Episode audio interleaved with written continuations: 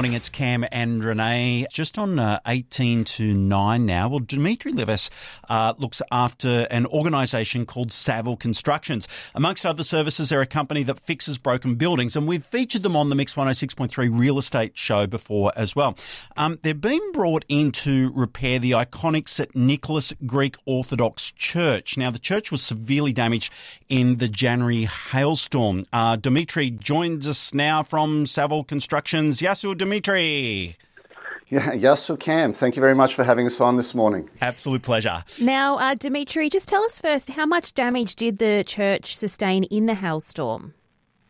Hey, Renee, so, I mean, when you're getting hail the size of tennis balls like they had throughout Kingston and Fishwick in the area during that hailstorm, I mean, there was about 60 stained glass windows that got absolutely smashed. There was hundreds of roof tiles that just got obliterated.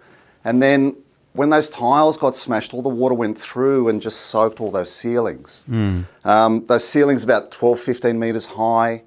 Uh, it's quite ornate inside the church. And then you've got all the copper domes on the outside. I mean, these domes were handcrafted over 50 years ago by master tradesmen.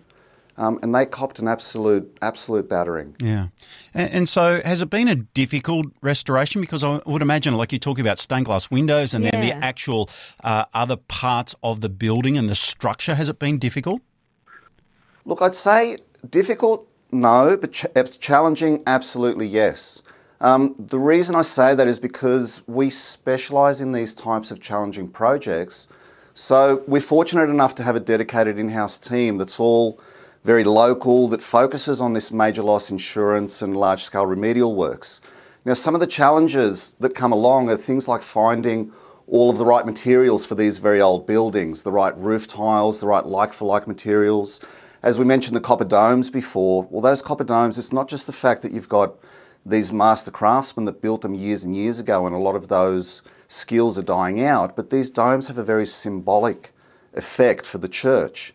Um, you know, they symbolize a link between the sky and heaven and, and, connection with, you know, the faithfuls and the parishioners on earth. Mm. So there's that added challenge of being very flexible and respectful with the church, with the community, with the parish, being able to work in with a live site. So, well, when we started the project, there was a whole heap of services that were still happening. You've got all your funerals, all your weddings, all your Sunday masses.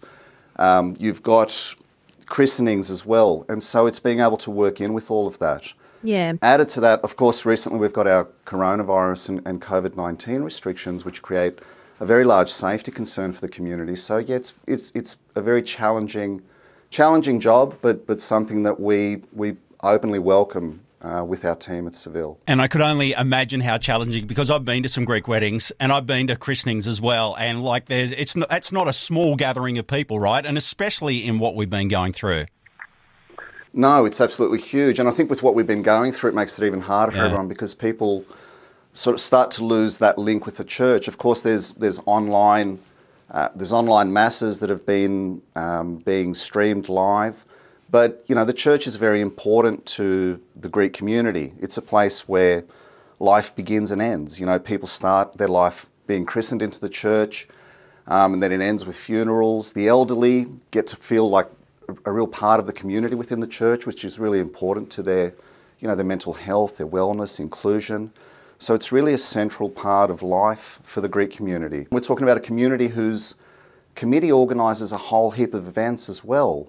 Um, you know, it's, it's led by this really dynamic president at the moment, John Lukadelis. So John and his committee organise National Day events, religious festivals, the Greek school, and a whole heap of other cultural events. And, you know, they've all got a very significant link between the church and Greek orthodoxy and Greek culture and, and faith and language and, and history yeah. all wrapped up.